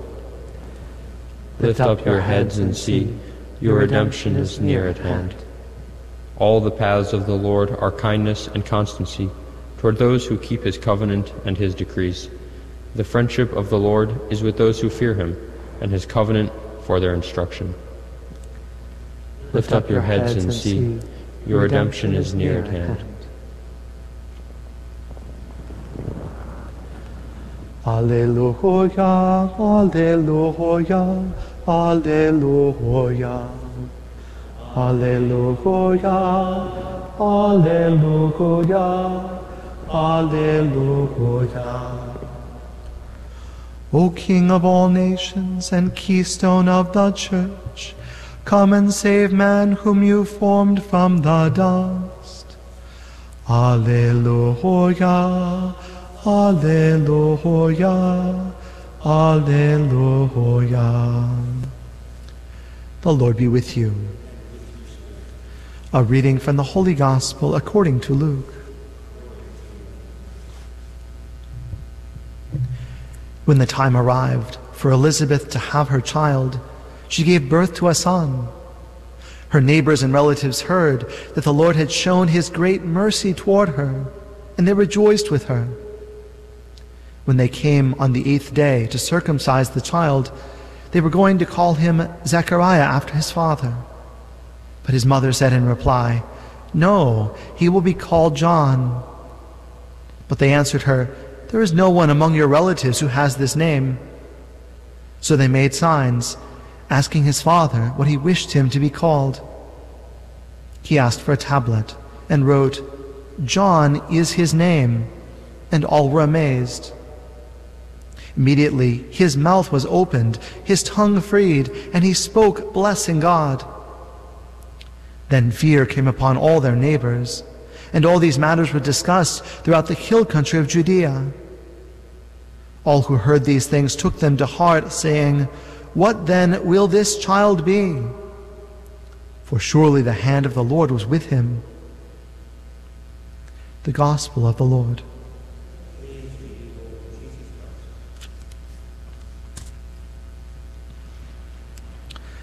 Brothers and sisters, we are in the final days of Advent. And so we have been reviewing these events that took place leading right up to the birth of Christ. And today in our gospel reading, we are now just three months, just three months before Christ's birth. In our first reading, we heard some of the final words from the book of the prophet Malachi, seemingly the final words of all the prophets, spoken some 400 years before Christ was born. And after this, an experience of prophetic silence. And among these final words, as we heard, Lo, I am sending my messenger to prepare the way before me. I will send you Elijah the prophet before the day of the Lord comes. And as we know, St. John the Baptist, fulfilled this prophecy. And we know, of course, as we've been hearing on these Sundays, about how he appeared in the wilderness proclaiming a message and a baptism of repentance. But his role as forerunner was not simply limited to these words and actions as an adult. St. John the Baptist was the forerunner, the precursor of the Lord, also in his very being and the events of his life. So, as we have been hearing this week, as we have been hearing in these, the first chapter of the Gospel of Luke, first the angel Gabriel came to Zechariah in the temple, and everybody knew it because of how Zechariah was struck mute and apparently deaf pointing towards how the angel Gabriel would come to Mary six months later, though nobody would know it. And St. John the Baptist's conception was miraculous. An old couple never able to have children beyond the age of having children, and he was conceived. And everybody knew it. Pointing towards the greater miracle of how the incarnation would occur in a virgin, and nobody would notice that anything was unusual. And then we heard about the visitation and how the Virgin John the Baptist leapt for joy within his mother's womb and communicated to the Holy Spirit and that knowledge she could not possibly have known or even imagined that the Lord himself would be within her cousin. And then today, it comes to his birth. And his birth accompanied by a sign, his father being able to speak which everybody noticed, and they talked throughout the whole hill country. Pointing how three months later, not so far away in Bethlehem, would be born the one who is true God and true man, and nearly no one would notice. But again and again, see John the Baptist, person and his life, as well as his words and his actions, point toward the Lord and prepare for him, fulfilling the promise of the prophets. Perhaps on this day we can reflect also upon Zechariah. We know that we heard back on Monday that he and Elizabeth were considered righteous. That is, the Bible speaks of them as righteous, not a small thing, perfectly faithful to the Lord's commands. But they experienced the great sorrow of never being able to have children. Hard for couples today, far harder in that culture back in the first century. And we see that Zechariah apparently, though he was faithful, had had some bitterness and sorrow grow in his heart. We see that in how he spoke back to the angel. And so the angel gave him a punishment, or should we say, gave him a gift, that he would not speak for the whole of the pregnancy. And so it is that he had not spoken for nine months. And it seems that he had been taking in this great blessing that the Lord was giving to him and his wife, and indeed to the whole people, that this child miraculously conceived would go before the Lord, that he was there because the Messiah was being given to Israel. And Zechariah had time to reflect upon this, and perhaps upon other good things he experienced in his life so that when he was finally able to speak again, he spoke blessing God. And tomorrow we will hear those words that he spoke. And we hear not bitterness, but we hear joy. Perhaps you who are listening might even feel a little bit of bitterness because of things that have happened in your life. Perhaps you know somebody who has.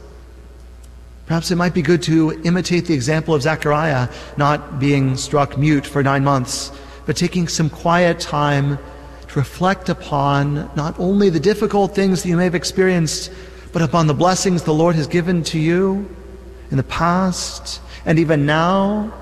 And perhaps above all, in the gift of our Lord Jesus, the Son of the Father, the one who is sent to set you and me free, who is set to save us. Soak that in and see whether that doesn't give some joy and peace and sweetness in place of the bitterness as it did for Zechariah. Lift up your heads and see. Your redemption is near at hand.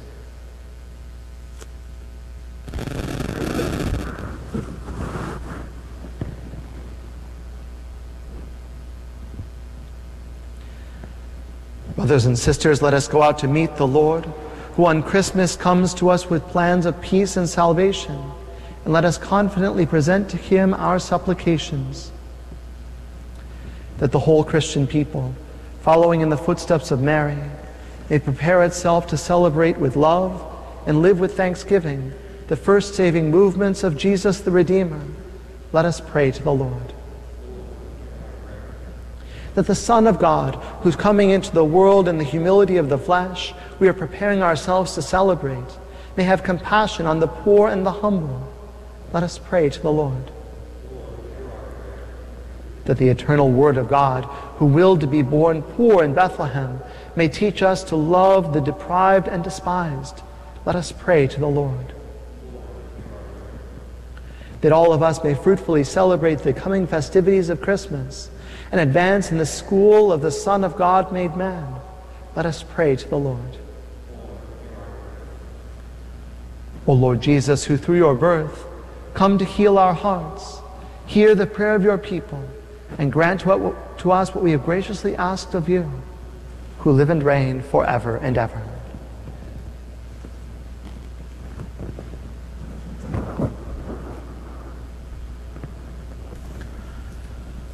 Come thou long expected Jesus, born to set thy people free.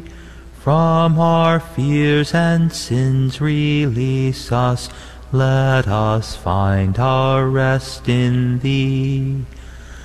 Israel's strength and consolation, hope of all the earth thou art dear desire of every nation, joy of every longing heart. Born thy people to deliver, born a child and yet a king, born to reign in us forever, now thy gracious kingdom bring.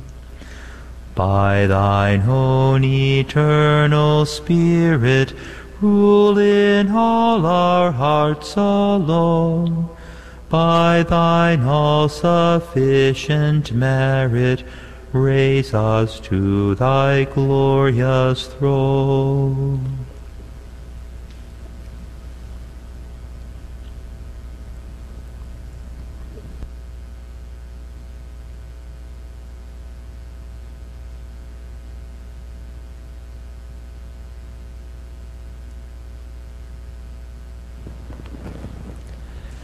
Pray, brethren, that my sacrifice and yours may be acceptable to God, the Almighty Father.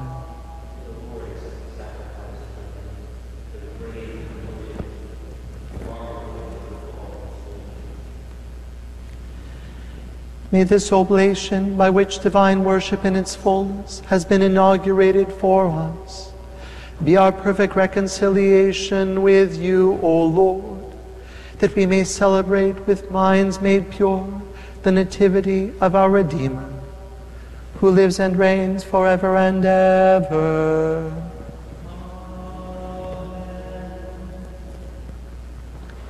The Lord be with you. Lift up your hearts. Let us give thanks to the Lord our God. It is truly right and just, our duty and our salvation, always and everywhere to give you thanks, Lord, Holy Father, Almighty and Eternal God, through Christ our Lord.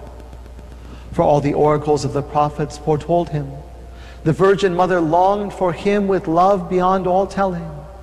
John the Baptist sang of his coming and proclaimed his presence when he came. It is by his gift that already we rejoice at the mystery of his nativity, so that he may find us watchful in prayer and exultant in his praise. And so with angels and archangels, with thrones and dominions, and with all the hosts and powers of heaven, we sing the hymn of your glory, as without end we acclaim.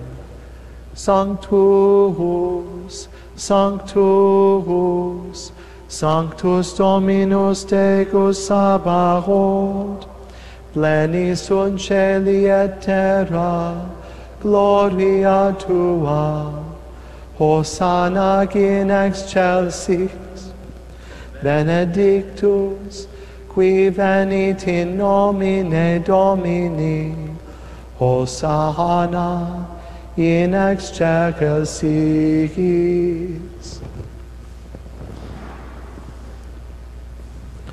You are indeed holy, O Lord, the fount of all holiness.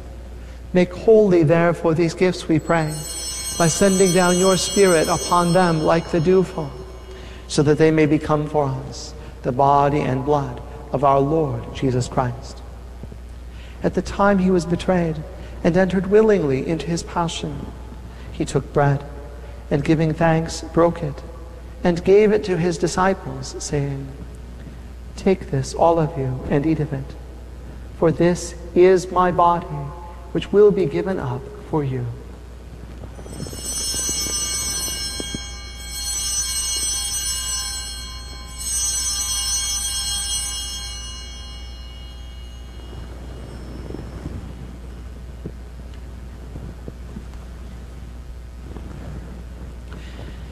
In a similar way, when supper was ended, he took the chalice, and once more giving thanks, he gave it to his disciples, saying, Take this, all of you, and drink from it.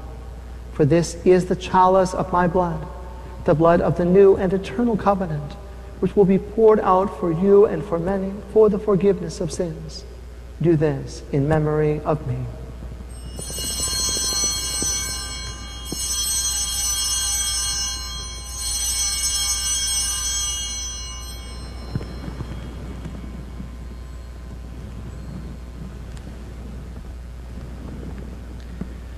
The mystery of faith.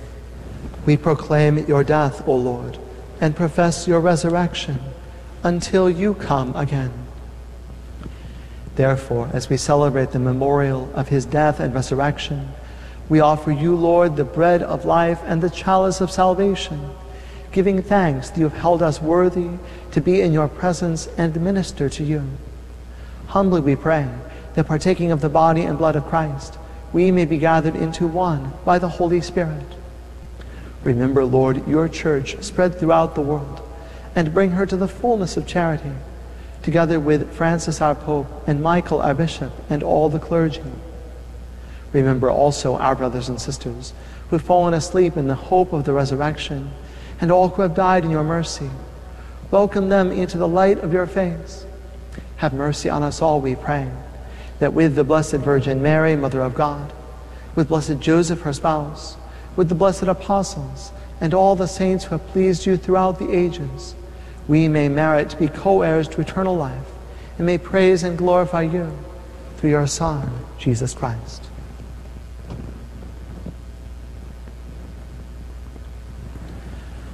Through him and with him and in him, O God, Almighty Father, in the unity of the Holy Spirit, all glory and honor is yours forever and ever.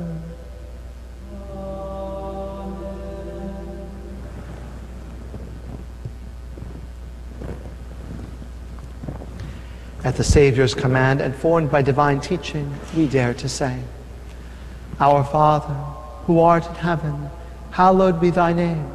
Thy kingdom come, thy will be done, on earth as it is in heaven. Give us this day our daily bread, and forgive us our trespasses, as we forgive those who trespass against us. And lead us not into temptation, but deliver us from evil. Deliver us, Lord, we pray, from every evil. Graciously grant peace in our days, that by the help of your mercy we may be always free from sin and safe from all distress, as we await the blessed hope and the coming of our Savior, Jesus Christ.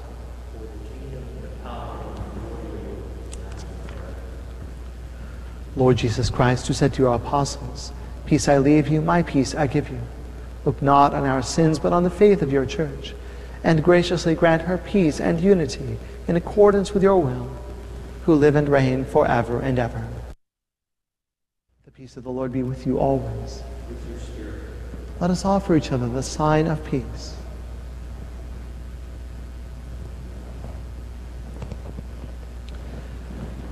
Agnus Dei, qui tollis peccata mundi, miserere nobis. Agnus Dei, qui tollis peccata mundi, miserere nobis. Agnus Dei, qui tollis peccata mundi, dona nobis pacem.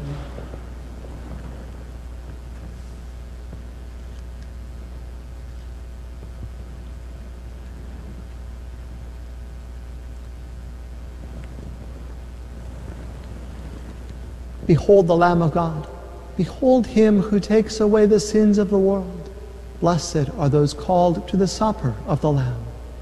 Lord, I am not worthy that you should enter under my roof, but only say the word, and my soul shall be healed.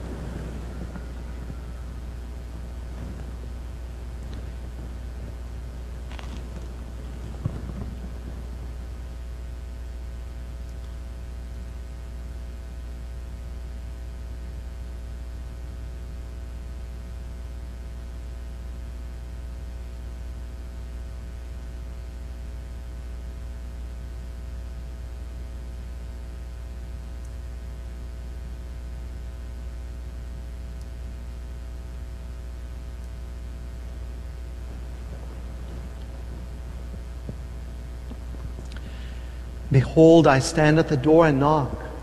If anyone hears my voice and opens the door to me, I will enter his house and dine with him, and he with me.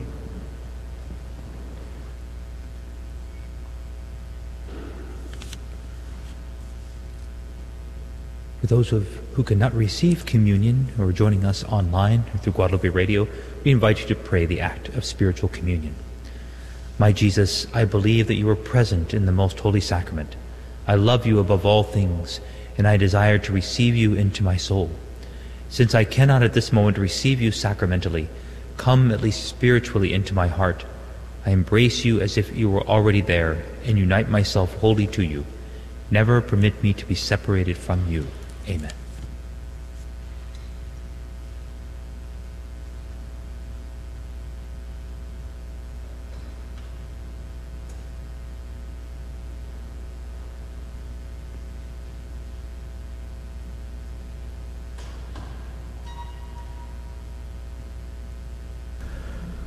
Creator of the stars of night, thy people's everlasting light, O Jesus, Savior of us all, regard thy servants when they call. Thou grieving at the bitter cry of all creation doomed to die, didst come to save a ruined race with healing gifts of heavenly grace. Thou camest, bridegroom of the bride, as drew the world to evening tide, proceeding from a virgin shrine, the Son of Man, yet Lord divine. At thy great name exalted now, all knees must bend, all hearts must bow, and things in heaven and earth shall own that thou art Lord and King alone. Let us pray. Grant your peace, O Lord, to those you have nourished with these heavenly gifts, that we may be ready with lighted lamps to meet your dearly beloved Son at his coming, who lives and reigns forever and ever. Amen. The Lord be with you. And with your spirit. Almighty God bless you, the Father, and the Son, and the Holy Spirit. Go and announce the gospel of the Lord.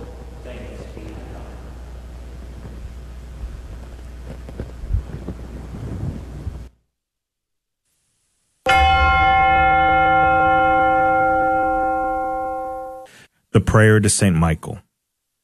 Saint Michael the Archangel, defend us in battle. Be our protection against the wickedness and snares of the devil. May God rebuke him, we humbly pray. And do thou, O Prince of the heavenly host, by the power of God, cast into hell Satan and all the evil spirits who prowl about the world, seeking the ruin of souls. Amen. Prayer of Deliverance. Almighty God and Father, we beg Thee, through the intercession and help of the archangels Saint Michael, Raphael, and Gabriel, for the deliverance of our brothers and sisters who are enslaved by the evil one, from anxiety, sadness, and obsessions. We implore Thee, deliver us, O Lord. From hatred, fornication, and envy. We implore Thee, deliver us, O Lord. From thoughts of jealousy, rage, and death. We implore Thee, deliver us, O Lord. From every thought of suicide and abortion. We implore Thee, deliver us, O Lord. From every form of sinful sexuality. We implore Thee, deliver us, O Lord. From every division in our family and every harmful friendship. We implore Thee, deliver us, O Lord. From every sort of spell, malefice, witchcraft, and every form of the occult. We implore Thee, deliver us, O Lord. Thou who said, Peace I leave with you, my peace I give unto you, grant that through the intercession of the Virgin Mary, we may be liberated from every demonic influence and enjoy thy peace always. In the name of Christ our Lord. Amen. Transmitting the treasures of our Catholic faith to your radio every day. This is the Guadalupe Radio Network. Radio for your soul. Hi, I'm Jessica Idolette from Prince of Peace. You're listening to AM 1430, KSHJ Houston, part of the Guadalupe Radio Network. Radio for your soul.